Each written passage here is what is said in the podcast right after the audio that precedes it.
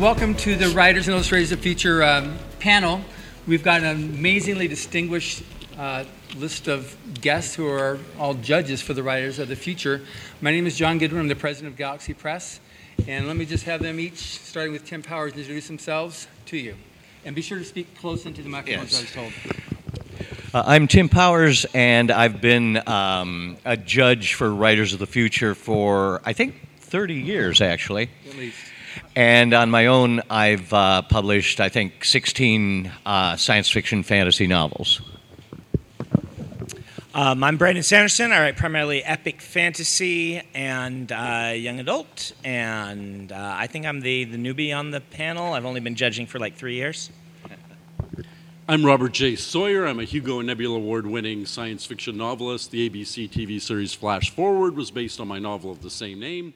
And I've been judging since 2004, I think. Not nearly as long as this much older looking fellow next to me. but I'm young at heart. Um, I'm Kevin J. Anderson. I've written a lot of books, big epic fantasies, big science fiction, lots of Star Wars and X Files and Dune books, and also a whole lot of short stories, probably 150 short stories. And let's see, I entered the contest, I think, 21 times when I was a new writer until I got disqualified by becoming a professional writer. So I became a judge so that I could attend the workshop, which is what I really wanted to do. I'm Rebecca Moesta. I have uh, about 40 books in print, um, most of them science fiction or fantasy for young adults, um, such as the Young Jedi Knight series that I wrote with that guy. Um, and I've been a judge for about a dozen years. I'm Larry Niven. I've, it's been 55 years since I sold a short, short story to Worlds of If. Uh, I have uh, maybe 70 or 80 vo- volumes in print, and uh, Ringworld is coming up on its 50th anniversary. Oh my goodness. wow. I have a ringworm almost that old. I'm Jody Lynn Nye. I've written 50 some books and about 170 short stories. Uh, I have done book reviews, I've edited, I have taught the Dragon Con Writers Workshop, and some of my victims, I mean, students, are right here in the audience. Very good. And I want you to listen up because I want you to enter this contest. Okay, good. So what we promised was um, we're going to discuss the tips on story prompts and short fiction. So uh, let's just open up with um, who would like to start this off in on tips on story prompts for short fiction? Probably uh, Jody, since you've just been teaching us the last couple of days. Just you can kick it off. Okay. As for story prompts, anything can uh, stimulate the, the idea of a great short story. For me, the science news is a great place to begin. And you, you see all uh, my, my views on, on reading through the science are uh, hey, that's cool. Hmm, what if that happened? And then what if something went terribly wrong? So the solution to the problem uh, and, and fixing it and bringing it back to where it could be, and also speculating on where sci- that particular science can take us in the next 50, 100, 1,000 years is, uh, is stimulating to the imagination, and it should be stimulating to your readers as well. Okay, thank you. And Brandon. So, the thing about um, writing prompts is, um, I've always found that their most useful um, quality is just to get you writing, right? I've um, I've rarely needed them. Um, I trained myself uh, to write every day when I was trying to break in, um, and you know, many of those days I would be using my own writing prompt or something like this. Um, but the, the whole goal is that you want to train yourself into a habit of writing consistently. And for some people, that blank page is really intimidating. I know how that feels when I was brand new. And just having something to launch you off into a story um, can help you overcome the intimidation factor of the blank page. Uh, most, most writers have way more ideas than they can use. And even new writers do, even if they're scared that none of their ideas are good. Um, and so generating ideas usually isn't hard, but a writing prompt can kind of give you a focus for that. It can start your mind spinning and saying, well, I could see where that could go as a story. And really, anything that gets you writing, anything that gets you started, um, is good in my book. Great. I would add um, every time I am about to start a book, uh, I look at the blank monitor and I think, okay, you're about to write the first sentence of the book that will occupy you until you are whatever age. And I freeze up. Uh, and so what I tell myself is, no, we're not going to do that. What we're going to do instead is write five sample first sentences. Then we'll delete them and have lunch. Uh, and then when I've done that, I say, okay, now take three of those and make them into paragraphs. Then we'll delete it and have lunch. And when I've done that, I say, okay, now take one of them and expand it till it's like a page and a half. Then we'll delete it. And when I've done that, when I've got a page and a half written, I tell myself, I was lying. This is real. Um, and any that or any similar trick that will actually get a few pages starting. It's like push starting a car. Um, I, I find real valuable as a way to at least get the thing moving. No wonder it takes you so long to write a book. You delete it all the time. Kevin removed his delete key a long time ago. The um, I spent about the past year putting collecting all of my published short fiction, 130 stories or something, into four a four volume collection. And each one of those stories, I it, it seemed like a good idea at the time. I wrote a little two paragraph introduction of where this story came from or where I got the idea. Um, again, that sounded like a good idea until I had 120 of them to write and trying to make them all interesting. But when I was when I was talking about, and this story came from, I started to realize just how many of Can we tell the people in the next room to be quiet? I, I just started to realize how many of my stories came from story prompts that anthology editors gave me. True. They said, Kevin, I need a story about purple unicorns. Can you write one? And I would always say, Of course. And then I'd come up with something about purple unicorns or about um, ghosts on a space station or about white lab rats the taking over the, the. I wrote a story for an anthology. Actually, there were two volumes of it. Every story in the anthology began with the sentence, There were rats in the souffle again.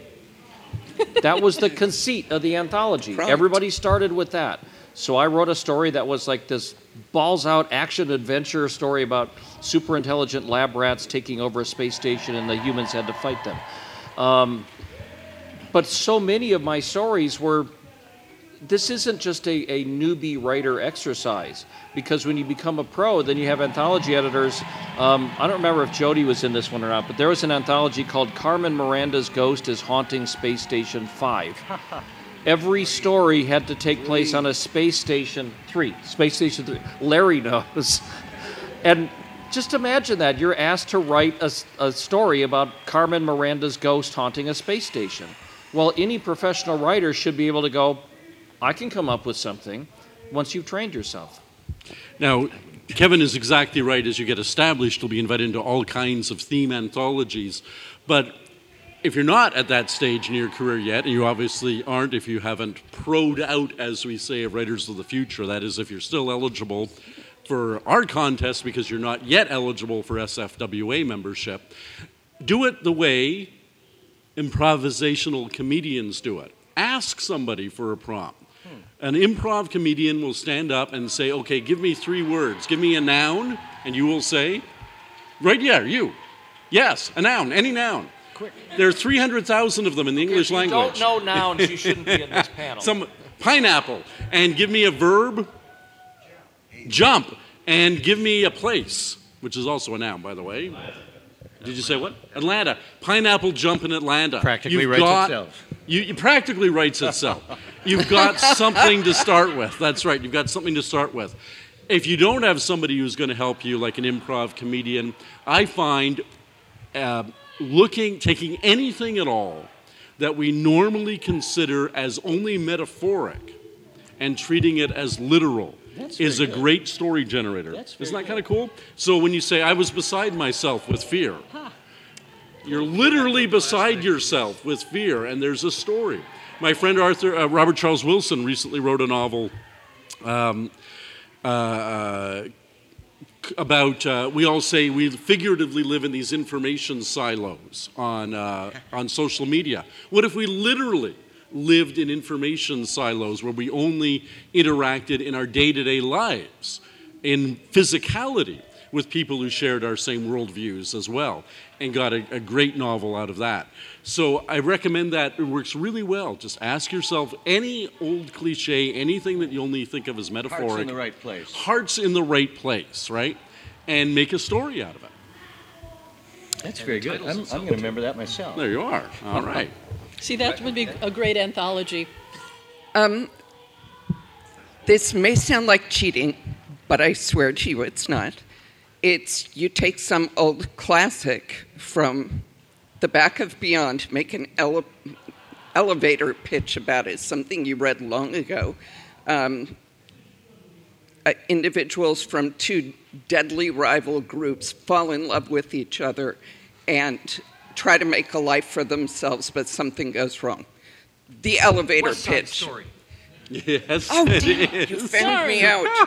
Um, what would that look So like who's now? sleeping in the guest or room what tonight, would that Kevin? look like in the future? Make your own story about it. You know, along those lines, uh, Mary Robinette Kowal just won the Hugo and the Nebula for a book that the generation of which was an anthology that said take a public domain famous short story, take the first line of it, and then write something else. She took Wizard of Oz. Um, started, wrote a short story that became a very well known and well regarded short story. She then wrote a novel from that and won both the Hugo and the Nebula for it. Yeah. Okay, so then what we got is another like 10, 15 minutes we'll be going over with the, with the judges. But then if you have questions, be sure to, uh, um, the last half we're going to have Q&A so you can have, prepare your questions so you can ask any of the judges um, any question you've got on the subject of, of writing. I'm going to say one more quick story prompt. This is one Spider Robinson used to use back in the 70s. You can use it today. He used to watch episodes of Six Million Dollar Man and say, There's the germ of a good idea if only a competent writer had done it in this episode, and go and riff on it. And nobody, when you get to the finished product, nobody would recognize the DNA of where the story came from. It was, it's just that, ver- that frustration. Uh, and there are lots and lots of old science fiction shows or old science fiction magazine stories you can go and look at them. And if only somebody had done this right, well, here's your opportunity to do it right. And every single writer will do it in a different way. You could give exactly the same story prompt to everyone out here, in fact, everyone out there, and you would have a hundred different stories. This has been tried. Mm-hmm. Uh, y- you've got anthologies out there uh, of stories all written from the same beginning or the same premise. There were rats in the souffle again. Exactly. Carmen So- Miranda's ghost. Or, or the Harlan Ellison one. Is it was it Harlan who, who created it? I, I don't remember. Uh, Medea. It, it started with the uh, main character going into a suicide booth and committing suicide. That's Well, a good okay. start for a story. Definitely it's a start. Actually, there's a very good point there, too. Rate your pain. I had uh, my mother died uh, three years ago, almost four now, just uh, from Canada. Just before in Canada, we introduced it, assisted physician-assisted suicide as a legal right. Um, and so, uh, her practically her last words were, and I was the one who took off her respirator. Practically her la- last words were, "Now we wait for me to starve to death," because there was no way the doctor could aid her over that threshold. Find the things that are keeping you awake at night. The pain in your life, whether it's relationship pain, whether it's uh, a family pain, whether it's your own personal injuries, whatever it is, the power in your fiction will come when you stop making a distinction between the private you and the public you and start bearing your bloody, pulsing, wounded heart on the page. That's a very good point. Then your heart's in the right place. Ah, then your heart's in the right place, said Kevin J. Anderson. That's why they pay him the big bucks. I So- like to know the ending of a story when I start writing. Uh, it gives me something to shoot for. And even if I change my mind about the ending later, it still reads like I was heading toward the same, toward, toward a, a, a set goal. So that makes a, good point there. In terms of, so Brandon, do you know the end of your story when you start it? So I almost always do. Uh, once in a while, I'll launch into something um, and do the, uh, the Neil Gaiman method, uh, which he says is j- jumping from an airplane with a ball of yarn and trying to knit a parachute before you hit. I've always loved that metaphor. Um, most of the time, I am I am an outliner by nature. I like really spectacular endings where a lot of different threads weave together. Um, usually, I outline my stories backward and then write them forward. Anybody else? Tim? Uh, yeah, I also outline pretty thoroughly, um, to some extent, to postpone actually getting to work. But um, I, I, know writers who uh, simply let it go. Uh, have a couple characters in a car, they don't know where they're going or who they are, and they discover it as uh, they have the characters talk. Uh, my problem with this is that by page 80, when you finally do know what the story is about, you look back and you'll see that a whole lot of those 80 pages don't happen to have anything to do with what you now see the story is about. Um, and when I have the ending in mind, uh, I can begin to uh, loop all the threads toward that. Uh, it's like setting off a series of timed explosions. I want them, or like fireworks display, I suppose. I want the most effective culmination, and therefore I want to set the fireworks in places with timers ahead of time. Rob, what about yourself? Yeah, I certainly would prefer to know the ending. It is by far the ideal method. If you don't, you don't. But it is way easier, as Larry said, uh, to know what your destination is. And the way I look at the difference between a short story and a novel is a short story is the shortest path between two points the beginning and the destination.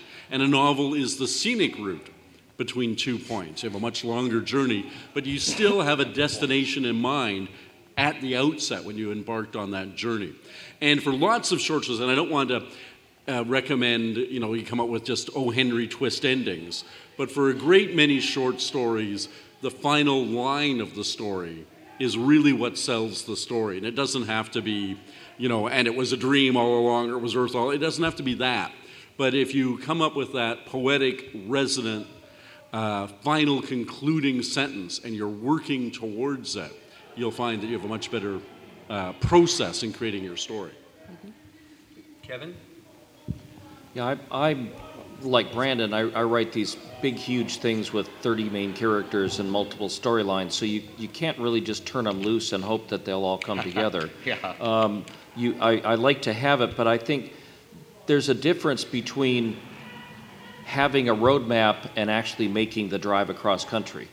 And having the roadmap, at least I know where I'm going, but that doesn't mean that I've taken all of the excitement out of discovering new sceneries or a, a new roadside attraction or something interesting. So if I have a detailed outline where it says chapter 54 a big naval battle happens and the flagship gets sunk well, that's just a point on the map. That's nothing like actually going to the Corn Palace in South Dakota. I mean, that's that's when I write that chapter, it might be 20 pages long with all kinds of action and ships shooting cannons at each other and stuff. So there's a way that's a lot more interesting to take the road trip than just to look at the map. But if you don't have a map, you're not going to get where you're going on the road trip. And that was so full of metaphors, I'd better just no, stop. Good. Yeah.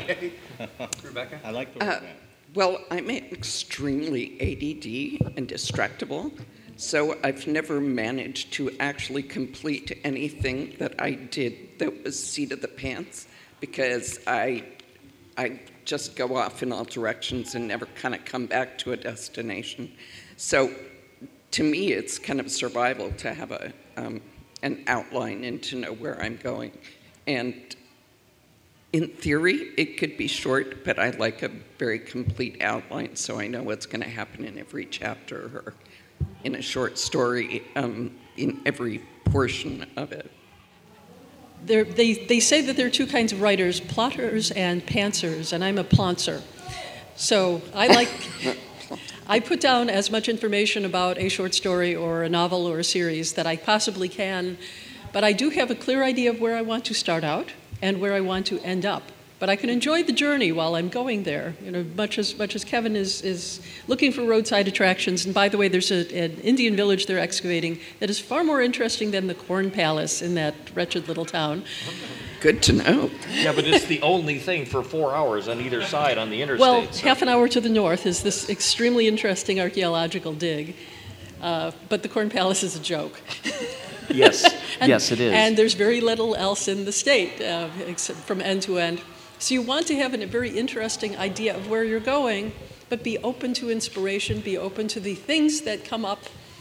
Uh, when I'm researching a story or a novel and I walk the walk uh, or talk to somebody who lives in that area or come across articles or books about what I am writing, because no matter what it is, no matter what you are writing, you are going to end up doing some kind of research. Even if it's the city you grew up in and people you know, mm-hmm. there are still going to be things you look up. And the wonders of discovery add so much flavor to a story, and it can also change the way you get to that ending. So I, I like to know exactly where I'm going, but how to get there can be several different ways. I, I have stories that I could have written in eight, eight different ways, and, and that because it would always conclude pretty much in the same location, it would be a very interesting collection, but still, I would have fun doing it. Got it. So now the value of short fiction, either as a career or as a stepping stone to a career. Because pretty, I'm not sure about Larry, but I think everybody else started with short fiction. To Oh, Larry did Well, you for were sure, a too. sem- yeah. you were a Worlds of semifinalist in, 55 um, years ago. I had um, uh, you've written three. Uh, yeah, but I didn't start as a short story writer. I, had, before I wrote my first short story, I'd written nine novels. Okay. Um, so, um, so I'll let others speak to the value of short story writing. I still think it is valuable, but there is a thing to remember, which is if you re- read primarily novels and you have not read short fiction, then you're not going to write good short fiction. Yes. Um, I grew up reading novels. I got into short fiction much later in my career, fell in love with it, and started writing some of my own stories. Um, but you know, I read. I, I was a child of the of the '90s. Uh, this is when epic fantasy was hitting big as a as a novel form um, format. I was reading Robert Jordan, and I was reading Anne McCaffrey and Tad Williams and, and people like this. And so, if you read primarily novels, write primarily novels. If you want to win Writers of the Future, then start reading Writers of the Future. Um, would be my recommendation. Yeah, I would say um, it was the case up till, God knows, 70s, 80s, that um, the way you broke in was you got a number of short stories published and established a reputation, and then you would write a novel. That seems no longer to be the case. It seems these days that um, people arrive first with novels. I had several novels published before I ever had a short story published. And like Brandon, I find I've been doing more short stories in recent years. Um, I hope this doesn't mean that short stories are um, being phased out, because really they're the core of, of the science fiction fantasy field. Uh, all of our giants, uh, all of our roots, all of the great towering science fiction fantasy writers um, were at least as uh, important in their short stories as in their novels.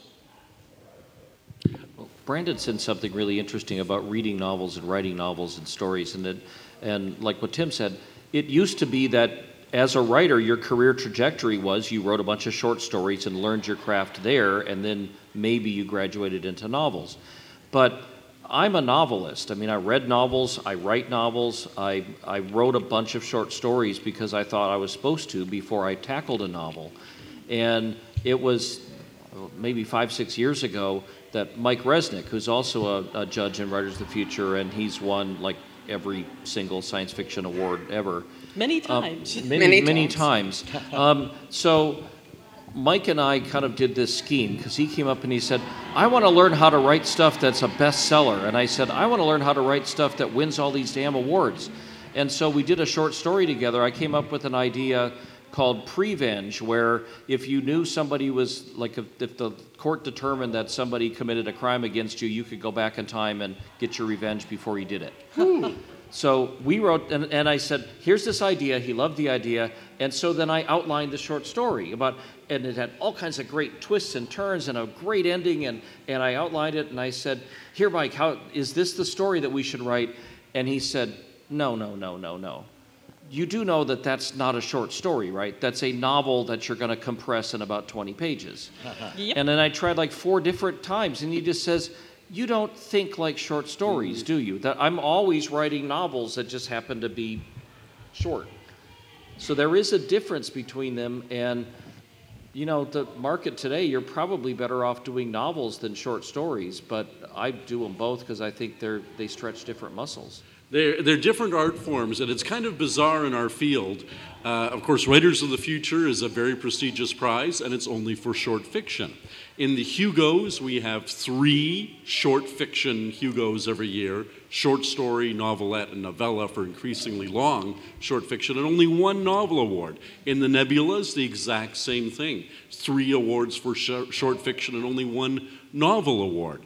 So if your goal early on is to establish your name, as Mary Robinette Kowal did, uh, with uh, um, an award, a major award win, uh, you have a better chance as a short fiction writer than you do as a novelist. Now, That- if you want to, if you want to win a Dragon Award, there are seven different novel awards within the Dragon Awards, True. that and is no true. Which and no short fiction award. That is true. Um, And we are at Dragon Con. and we are at Dragon Con, so far be it from me to gainsay that. Um, And I won one, and you haven't, so. That's true. On the other hand, I've won a Nebula, Kevin, and you haven't. I've already got my honorary doctorate, Kevin, and you haven't. I won my Hugo, Kevin, and you haven't. Not that we have any competition Yes. going on. And you know what? I went back in time and altered your genes to make you bald for prevenge of this Yes, shot got it. on the Thank panel. I appreciate it. I Good- love this. Good job. This is my brother. This is my brother. We, we actually published our novels in like the very same year back in 87. And got the same agent uh, based on being in the same issue of Amazing Stories, right? Richard Curtis back in the day. So, in any event, in any event, uh, I gave up writing short fiction. It's way more lucrative for me and everybody else on this panel to write a 5,000 word chapter than it is to write a 5,000 word short story. It's just the reality of book publishing versus the short fiction markets. I did one short story in the last decade because Microsoft came offering uh, thousands of dollars for a short story, and I did it. But normally, no. Um, it is not something you do for the money. You do it because you love that art form. And once you're established, if you don't love that art form, there's no reason to do it. It is as different as being, you can say you're an actor, but there are movie stars, action hero actors, and there are people who do one man or woman monologues in fringe festivals. They're both actors, but they're completely different art forms. And so is short fiction and the novel, in my estimation. Can I add one caveat to that? Um, uh, that is absolutely correct, though um, ebooks and self publishing have made the novella, which Yeah. is that I halfway agree. step Yes. between a Yes. short story and a novel, into a vial. uh, The thing I've actually written They that sell earned well. the most money per word is a novella. Um, uh, and that's because once you can hit that, once you can charge $2.99 for it on Amazon, you hit uh, the better royalty rates. $2.99 to $9.99 is where you want to be on Amazon. Anything that's cheaper than that or more expensive than that gets a fraction of the percent of royalty. 50%, half the Yeah, they get Yeah. half the royalty. And so once you can hit $2.99 and it's worth someone buying, um, a, a lot of people nowadays will do a novella tied into one of their big series and self-publish that. Um, and those can be very, very lucrative. That's true. Um, but short fiction just does not. It doesn't pay terribly well. We do it because we love it. But I will say, by the way, our contest, to bring it back Yeah. here, what's our maximum word? 17,000. 17,000. So we, uh, we take short stories, which SFWA and the, and the Hugos define as up to 7,500, and we also take novelettes, which is up to 17,500 in the rules of the Hugos and the Nebulas. So we do, we welcome longer short stories. And it's harder to break into the magazines with a longer short story. An editor wants to fill their magazine with bankable names. And you can break into the magazines more easily with a shorter piece of work. This is one of the venues right here, Writers of the Future, where a longer short story uh, will find a lucrative home. And we've had, se- we've had several winners of late who are writing the longer short stories. Darcy, Mm-hmm. uh, hers was just under Yeah. 17,000. Right. Her, her gold uh, award winner uh, two years ago. I was going to ask you that. Um, I would guess, just having the, the pieces that have come across my desk and Yeah. things, that Writers of the Future ski, skews longer than it used to. Definitely, it's Um, going longer. Just Yeah, the last lot, uh, there were a couple of very long. The last lot, there were a couple of very long ones that I thought were the be- the best. They were really good stories, yeah. But they're not the best because they're long. That's right. Well, Yeah. but but, A- a poss- short- Because they made the most of the words they put into the Here, here. story. but but there's another aspect to that too, because many many of the winners in Writers of the Future have taken their winning piece and turned it into a novel. Yeah. Yeah. Uh, in fact, Patrick Rothfuss's winning piece he turned into some I forget the name of the novel that. Um, Oh, na- name of the oh the, it the name of disappeared the without a trace. Um, Yeah. But but there's, I, I can't speak for everybody here, but as a judge, when I'm reading these, um, our philosophy in the contest is not to pick a great short story. It's to find a writer who has great potential to become a career writer. And when I see this big, intricate 17,000 word thing that's clearly a piece of a larger work, or somebody who wrote this really clever story that's 2,000 words long with a twist ending, in my mind, I'm thinking, I want to support the person who's got this huge, complex thing that they're going to do something with because the clever little short story might be the best and only thing this guy ever writes. and I'm looking, when I'm reading the stories, there's a filter in my mind thinking, which one of these is most likely to make it as a career writer? Interesting. And just so it's underscored for you guys, that's all we know is the story. We don't know the name of the author, we don't know the gender of the author, we don't know the ethnicity of the author, we don't know the national origin of the author, The- we don't the know the age of the from. author, we Yeah. know nothing. This is absolutely uh, a meritocracy. We're looking for nothing Sometimes you can. but great Sometimes stories. And although um, our judging panel here is not reflecting just by coincidence the diversity of our judges, but we have uh, Nnedi, Nydia Okorafor. Okorafor. Nnedi Okorafor She was, uh, she was and, uh, um, published in, I think, volume 2017. Yeah. and Shaun Tan. Shaun Tan, right, from, uh, from Australia, and Sean Williams, both. Shaun Tan's the illustrator judge, and he won, Right. a, he won an Oscar a few years ago for um, um, short, Lost Things, an animated short. And then Sean Williams, who's now Dr. Sean Williams, who just moved back to Australia. Yes. Yes, he's teaching now as well as writing. So, it, like, like Rob was saying, we have quite a diversity of the various judges, and that's one thing that's very important to make sure that it's known that it's just across the boards. We're looking for uh, just the best in new talent and to provide that launching pad for aspiring writers and artists. And the um, just to finish what Rob was saying, it's free to enter. It's open only to people that are amateurs, not professional, and it, it's defined in the back of the book and also on the website. And we have a lot of other support things that we do as well. We have a, a podcast of which I'm recording this one right now, so this is going to be a podcast. This uh, panel. Hello, podcast listeners. Hiya, podcast. Hello. So we'll have this, and then we'll also have um, the um, the whole.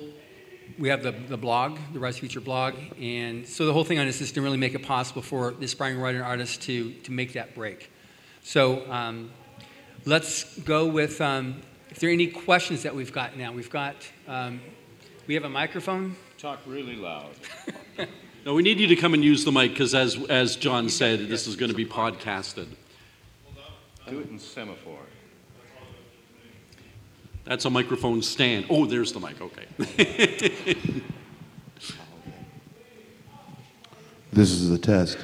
Uh, I, I write Give your sketch. name, your name. Uh, my name is Kevin Patterson. Uh, I've written sketch comedy for a long time, and I'm a problem generating ideas. I found that most of my ideas are very shallow, and it's hard to expand them out longer. So, is there any tips for when brainstorming or, or prompts that would encourage deeper uh, things? Sure. When, when you have a, a, what you think is a really good idea, when that comes up, how does that change the world around it? Because, for example, when you introduce magic to, into, into a story, everything changes. Because suddenly you're able to do things that are impossible. And what, Im, what level of impossibility? That begins to go outward. Uh, say suddenly everybody, no one had to do housework anymore. Well, that would sooner or later bankrupt the uh, Procter and Gamble Corporation.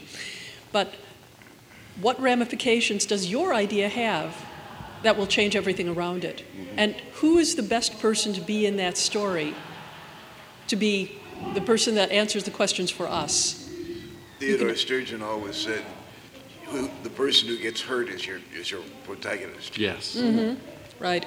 And he also, I think he also said, uh, ask the next question. Yes. When something happens, when you come up with this wonderful innovation, what's the next thing that happens when it does occur? So one of my favorite movies is Buckaroo Banzai. And it, at the very end of the movie, one of the aliens goes, So what? Big deal. That's the last line of the film. If that's all you can say about your idea, so what? Big deal. You don't have an idea. Ask yourself why anybody should care. And look for some real world parallel. Maybe you're saying something metaphorically about the climate change crisis, or metaphorically about uh, gun control, or metaphorically about anything at all. But ask yourself who should care? If at the end, you know, a joke that's a joke is a good joke, right? But a joke that people go, ha ha, oh, is a great joke. Right? So you're got to ask yourself why anybody should care about this story, and keep interrogating yourself with that question. You'll find an answer because I'm actually, you know, I'm taking a, a dig at this, or I'm undermining that, or I'm satirizing this, or making people think about something that they haven't thought about for, you know, since they were in college. Thank you. Good. And if you have other questions, just stand in line, get in line here so we can give us more chance to uh, get more questions. Queue up, the most useless word in the English language because it's the letter Q followed by a pointless lineup after it. Thank you. Queue up. It's, it's a British soft drink. Uh, hi, I'm Naomi Vader, and Vader? yes, Wow. I married my husband because that was his last name. So why else? He's also an amazing cook, and you know that's just that just hasn't made. this is the husband you're looking for. Exactly. and um, so he's actually read like, oh man, we were at a panel earlier, and he, somebody was like, I don't know if it was one of you two, but anyway, sorry, I'm getting two off track. bald guy. Yeah, yeah. he, he was like, "Oh, that person's book wasn't as good as the other person's book, or something." I don't know. Anyway, But- your, your question, please. Sorry, off topic. No, not We're anyway, seriously digressing. Yeah, Yeah. I'm pro- I apologize. It's Um, my fault. Go ahead. First, I want to say that the fact that, um, so growing up, I went to a lot of writing classes. I went to a vocational high school, and that was my major for nine years is creative writing, although I hate English class. Um, and all the time we had these short story contests, and they were like, um, write a short story and submit it for these contests. And every time my teacher's like, this isn't a short story. This isn't the end. And I'm like, but I need a short story for the contest. And she's like, yes, you do, but you have to use something else. Um, so everything I write is not a short story. And I, I guess, like, when you realize that, how do you stop yourself? Like, your contest is only 17,000 words. How do I make sure that I'm writing a short story and not a novel? You have one arc of action in a short story. It's, it's a fairly simple goal for your protagonist to achieve or fail at. Uh, with a novel, there could be sidelines, there could be people uh, who also have their own story arc who are involved in it. Uh, you have a much more complex, you can have a much more complex approach to your, to your world, world building, introducing characters, texture. You have very little real estate in a short story to get all of that in. I do as much world building as for a, short story as I do for a novel, which is why I should probably go ahead and write them as novels. But I get to tell one story, just one tale in a short story, one, one achievement or one problem that I need to solve. So if you have more than that, you probably have begun a novel. Just keep coming up with ideas until you find one that you can write within that, that zone. This matter of endings is very much a learned skill. Uh, we, we can't teach you. You'll have to teach yourself. Yeah, that makes me ask do you subscribe to any short story magazines? I used to, I haven't in a while. Okay. Do you read any of the year's best science fiction anthologies? No. So Um, need to pick those up then. So if you want to re- write short stories, you got to learn from the people who are writing great short stories. Um, and I, I like the year's best anthologies. I would consider Writer's Future one of those. Um, Gardner Dozois, um, though. Um, yeah, the. Um, That was an interesting. well, um, I don't know if those are being published anymore. Oh no, they're not. He's Yes, dead. I know. Yeah. That's why I said. Oh, I'm I like, see. oh, I I, thought to- that was an editorial. No, Gardner Dozois. That I used to buy all of Gardner Dozois, and I really liked them, but you can't buy those anymore. So I was trying to think of who's doing those now. Um, but you know, buying the year's best anthologies is a good place to go. Also, I think uh, this would be a good place for a fairly strict outline. I mean, if you outline what is a short story with developments and ending, uh, I think that would contain it. I, I don't think you'd find it bursting the boundaries and wanting to become a novel. And the short, yeah, the short story anthologies are a real good idea. Um, any yeah, best of the year collected uh, short stories of this person or that person. Okay, thank And you. although it's by no means true that novels necessarily have large casts, they can have very small casts. Almost all short stories have a very small cast of characters. If you can't tell your tale with two, three, four people, it probably isn't a short story. Thank you. Okay, good.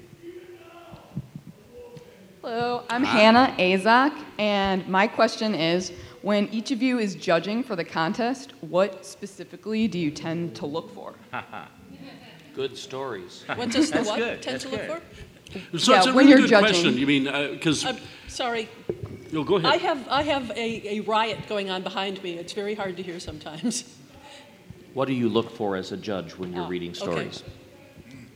Because you can look for great characterization, and you can look for a plot that goes snick, snick, snick and leads to that last line, and you can look for beautiful language, all different things. One of the reasons we have a plurality of judges, rather than Dave Wolverton, who is the head judge just picking every year, is because I think we each all have individual tastes.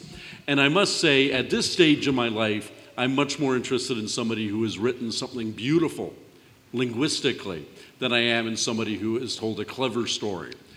25 years ago, I would have probably said, ah, all that flowery uh, MFA stuff doesn't interest me at all. uh, but, uh, but a really tight, you know, wow, Twilight Zone kind of thing would have got my vote. Yes. That's my writing. Well, he's got an MFA now. The number More one, effing Anderson. It's right there. It. uh, the number one thing I look for uh, is what I call the grand skill of writing science fiction fantasy, which, the, which is the ability to evoke setting and plot through the eyes of a character. Meaning, instead of info dumping me, you get me somebody that I am interested in who sees the world in an interesting way, and everything I'm getting drives narrative and, and, uh, and world building, but it's all told through the lens of the character. Yeah. Well, and I- Um, I think all of us uh, judges have indiv- well, I know it, individual, I like this, I'm not so crazy about that. Um, I know for myself, a story t- uh, told in present tense has to be awfully damn good to get over my speed bump of prejudice. Um, now, in fact, in the most recent judging bout, I. Uh, no, the more, re- I mean, like what's happening right now. Yeah. Uh, I, I did um, uh, place very highly a story that was, in fact, told in present tense, but it had to get over my prejudice. Um, every time I see present tense, I think, uh oh. Um, but I stick with it, and if it, uh, if it happens to be really good, I think, oh, well, you know, I cut him some slack. This is a point in favor of knowing your audience. Um, your audience here are professional science fiction and fantasy writers. Present tense is the standard in young adult uh, literature, and uh, you find far more present tense than past tense in YA. That's a different audience, those editors and things like that. So, kind of knowing your audience will help you. I will say one more thing. Brandon, of course, best known as a fantasy writer. I'm best known as a science fiction writer. I think we both and all of us bend over backwards to be receptive to stuff that isn't just in our Yes. narrow wheelhouse. Yes. If a, a fantasy story blows me away, absolutely gets my first place vote. Well, and, and I try to approach, we, I think we each get eight stories when we're judging. It's been winnowed down to about eight that we read. Per quarter. And, and per quarter. And when I get the stack of stories, I, I really just sort of tune out and go, I'm just going to read these in a random order because we don't have any author names or anything on them. We just pick them up and read them. And usually I go, oh man, why do they always have to write 17,000 word stories? Yes, Um, that's right. So my, my advice would be write really short ones, but then I almost never pick the short ones to win. yeah, so, Right. um, but I, I write in all different genres, and what we get submitted, sometimes there's some really gruesome horror, sometimes there's there's lyrical fantasy, sometimes there's hard science fiction, and frankly, I I I read the stack, and when I'm done with it, I'm generally pretty clear which one I liked best, and there may be completely different reasons, and we often judge the same quarters, and we're reading the stacks, and we're just like wanting wanting to like We, argue we about can't the talk to each other until we- we've sent off yeah, our votes. We send off the votes, And then we go, and, okay, and what then we have arm wrestlings about you liked that one, and and so it's different tastes, but it really. We, I get this question a lot, like, well, should I write a science fiction story? Go, well, are you good at writing science fiction stories? Um, write write a good story, and it it can be in present tense. It can be lyrical, flowery stuff. It can be just gangbuster action that, that just sweeps me away from paragraph one all the way through to the end, and it's the fastest paced Die Hard in space that I've ever read, and it's wonderful. So, I mean, if I look back at the ones that I've picked as the number one story over the quarters, there's probably no pattern whatsoever, other than that they were good stories. Except, yeah, I think, uh, except I, I think the, the main thing about this as a market is that um, virtually anything is acceptable, uh, well written. I mean, we get heroic fantasy, urban fantasy, horror, hard science fiction, soft science fiction. All of it is considered very open mindedly. We're, we're incredible about that. I have to tell you that one of the things that makes a difference for me is does it hit the ground running? It doesn't have to be an action story, but I have to be hooked by you. And page one is preferable. I want to know exactly where you're going. What is it that's unique about the story that I cannot stop reading, that I need to go on with it? And if you hate uh, first person stories, we had a second person story Yeah. where, the, where the narrator was addressing you. In fact, that was a brilliant That damn was, story. and I have to say that was my favorite of that. It's rare, and it's really it's, hard it's to a gimmick. do a good one. It's a gimmick. is- I've read two stories in uh, second person over the years, and one of them absolutely was a gimmick. It was in Ellery Queen Mystery Magazine. It was called "You Done It," and the last page had six bullet holes in it. But uh, Vida Cruz's "Odd and Ugly" was a fabulous story, and the fact Yeah. that I can remember it, even though it was uh, previous year, And I would have said, of all, of all things, don't ever write a second person story, especially Right. of substantial length. and she pulled it. But it was- Especially it for you in the South, none of those second person plural y'all stories. We don't want any of that. But Yeah, it was no- it was a no brilliant damn thing. We want we want second person uh, second uh, person uh, singular, not plural. But in, on the whole, catch me right away. Don't expect me to go with you on a 12-page journey before you tell me why you're telling my story. Gotcha. I admit to a prejudice for science fiction over fantasy, but uh, more to the point, give me an ending. Yep. I don't Oh, judge a story absolutely. until I see the ending. And my prejudice is for something that kind of makes sense. Um, whether it's science fiction or fantasy, um, I love it to look like you know what's behind the scenes, like you really built out your world. Do not tell me the whole world in your short story because You don't have the time. no, you don't have the time, but imply your world and imply that it makes sense. I do have a, a preference for science fiction, but if I read fantasy, I want it to be like science fiction in that it makes sense. Um, if you've ever read a Brandon story, his magic makes you work for it. It is not just he waves his hand and it happens. There are reasons for everything. Um, so I want something that makes sense to me, and of course, like Larry said, a really solid ending. Great. Thank Great, thank you. Oh, you're welcome. Hi, um, my name is Marissa Stefanero. Um, I had a question about outlining. Um, so, what do you do when you write out your beautiful outline and then your characters and your story don't like your outline? So, science fiction in particular has had a bad rap over the years because it has all kinds of brilliant ideas and people who are unrealistic doing them. What you're butting up against is human psychology. You're reaching a point where your plot wants to do this, and no real human being, except in the movie Prometheus, directed by Ridley Scott, would ever do that thing in that situation. So you've got to make sure, and this is the truth of all fiction, is that your characters will balk, will object to being asked to do something on your page that nobody you have ever met in real life would do. And if you reach that point, the character is way more important ultimately than the plot to how people will respond to your fiction. So follow that oh, Okay. character when it's no way, I'm not that's stupid. I would never do that. Are you out of your mind? Right? I call those reality check moments. I, if, if I could, if I am stopped dead by that, then I probably, you know, it's oh, you're going to the bottom of my pile. Yeah, this is good. You have good instincts. I, I 100% agree, even as a heavy outliner. When I hit this in my stories, I step back and I still like having an outline, but I start trying to build an outline, then revise it to what these characters would actually do and see where that takes me in the outline. Um, and usually I just start working from that outline instead. Yeah, I find, uh, though I like to outline very thoroughly, uh, as I say, largely to put off actually getting to work. Um, when I start to actually write, it's as if now it's as if now there are people on a stage holding scripts, walking from tape mark to tape mark, actually enacting my outline. And often when I see actual people doing it, I say, okay, this isn't working. Uh, in the outline, it looked good, but now that I see people actually enacting it and speaking the lines, I can see, no, this looks fake. We need, we need to break up the outline a bit, rewrite that. Thank you. this will be our last question here.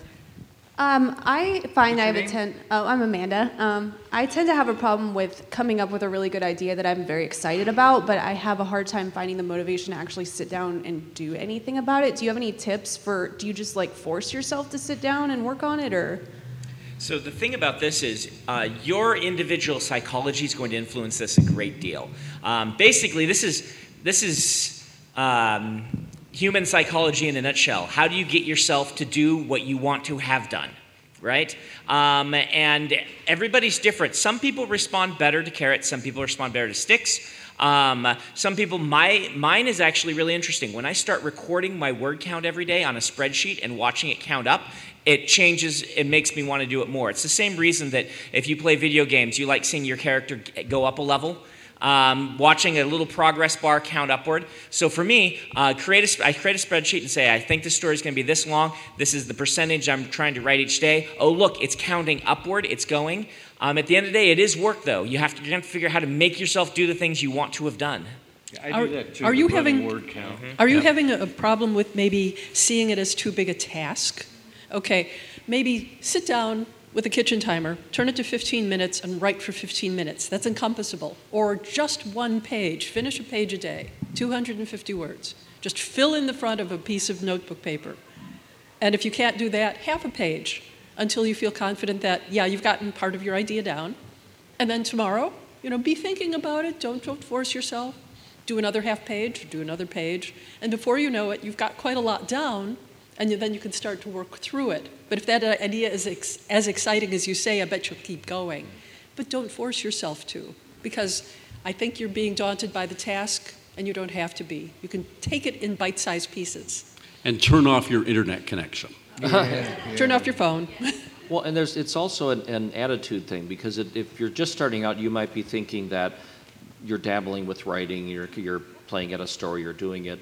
But if you are a writer making a living at it, or if you're this is your career, this is what you're doing, then this is your job. And you know, a lot of bankers don't like their job either, but they go to work every day. And teachers might not like their job, but they go to work every day. And lawyers go to work every day, and, and surgeons, and, and everybody has to go put in their hours behind the desk or whatever it is they're doing for a job. So if you're a writer and you just don't feel like it, well, think of all the other people that don't really feel like going to their job, but they do. And and there there are days where I just like I got to get two chapters done, but I really don't want to write, but I force myself to write them, and then I go back and read the whole manuscript, and those chapters don't read any different than the other ones. Yeah. And sometimes what's overwhelming for some people is um, the writing isn't perfect enough right away. And sometimes you have to turn off your internal editor and just go with the excitement of the story until you're done with it. And then you can go back and edit it until it is beautiful and polished. Oh, yeah, that's great advice. I mean, when I was starting out, I had that problem a bit. I was comparing my first draft to, to professional published authors' last drafts. Yes. Uh, giving yourself permission to not have to be a pro yet, giving yourself permission to just write it and enjoy that process. Um, we have a big problem with this, I think, in our society, like particularly with the arts. Um, we'll let someone go play basketball because they enjoy it, right? And no one asks them, well, when are you going to go play in the NBA? But if someone starts writing a story, people are going to start Yes, asking, yes. when are you going to sell it? When's it going to make you money? Um, we look at a very, take this utilitarian view on things in, in our culture. And remember, you can just write because you enjoy it. And maybe you'll go pro, maybe you won't, but just love the process. And learning that took a lot of pressure off me as a new writer. And I think it's very valuable to, uh, as uh, people have remarked, um, your first draft is is not the same thing, the same category as a story you read in a magazine or book. Uh, I don't know about anybody else, but my first drafts, when I reread what I've written today or this month, it's all I'm always struck by how lifeless and pedestrian and leaden and stupid it is. And I have to remind myself, it's first draft. It's supposed to be those things. Uh, of course, it looks like it was written by, I think up your own rude category. Um, it's supposed to at this stage. Uh, it is just people uh, in street clothes holding scripts, looking at tape marks on the floor. We'll fix it up. Later, there will be scenery behind them. Uh, there will be drinks in the glasses. Um, It's, like you start off as Tom Nax and you end up with Tim Powers at the end. You go Well from having a knack Well for put. doing something to actually doing it with your full superpowers as you revise. And I find um, this is probably not valuable advice, but I find um, guilt uh, is very useful. Uh, when I'm or when shame. I'm sitting, That works. When You're I'm so sitting at Catholic. my Deadlines. desk, uh, I think Algis Budrys said once that most writers would rather do anything than write today. You think I just I, there's a paperback book on the floor. I, I, I remember that was really good. I'd rather read that. Everybody would really rather do anything uh, than write. Um, so what I find useful, people like Asimov loved to do writing above all else. You know, you want to go to Disneyland or you want to write? He'd say, I want to write. Um, most of us aren't that way. Uh, so I find it useful to look out the window and see a UPS truck drive by and tell myself, he has a job. What are you doing? What right do you have to use oxygen that somebody else could use? I have a quote here from Octavia Butler, one of our greatest writers. You don't start out writing good stuff. You start out writing crap and thinking it's good stuff. And then gradually you get better at it. That's why I say one of the most valuable traits is persistence. It's just so easy to give up. Don't give up. Just put it down, work it over later. You know, but don't lose those ideas. The, the most vital thing is if, it, when it's fresh in your mind, get down as much as you possibly can on paper and then work, work on it, work through it. When you feel confident about it, when you don't feel confident about it, go back and look at it and you'll say, wow, that's better than I thought it was. So feel confident in trying. Great. Good luck. Thank you very much for attending. I'd also like to recommend everybody this is uh, the current volume of Writers of the Future. It was the contest that was started in 1983 by. Ron Hubbard, and the purpose is to provide that helping hand for the aspiring writer and artist. Do enter the contest, it's open for everybody. Thank you very much, and thank you very much, panelists.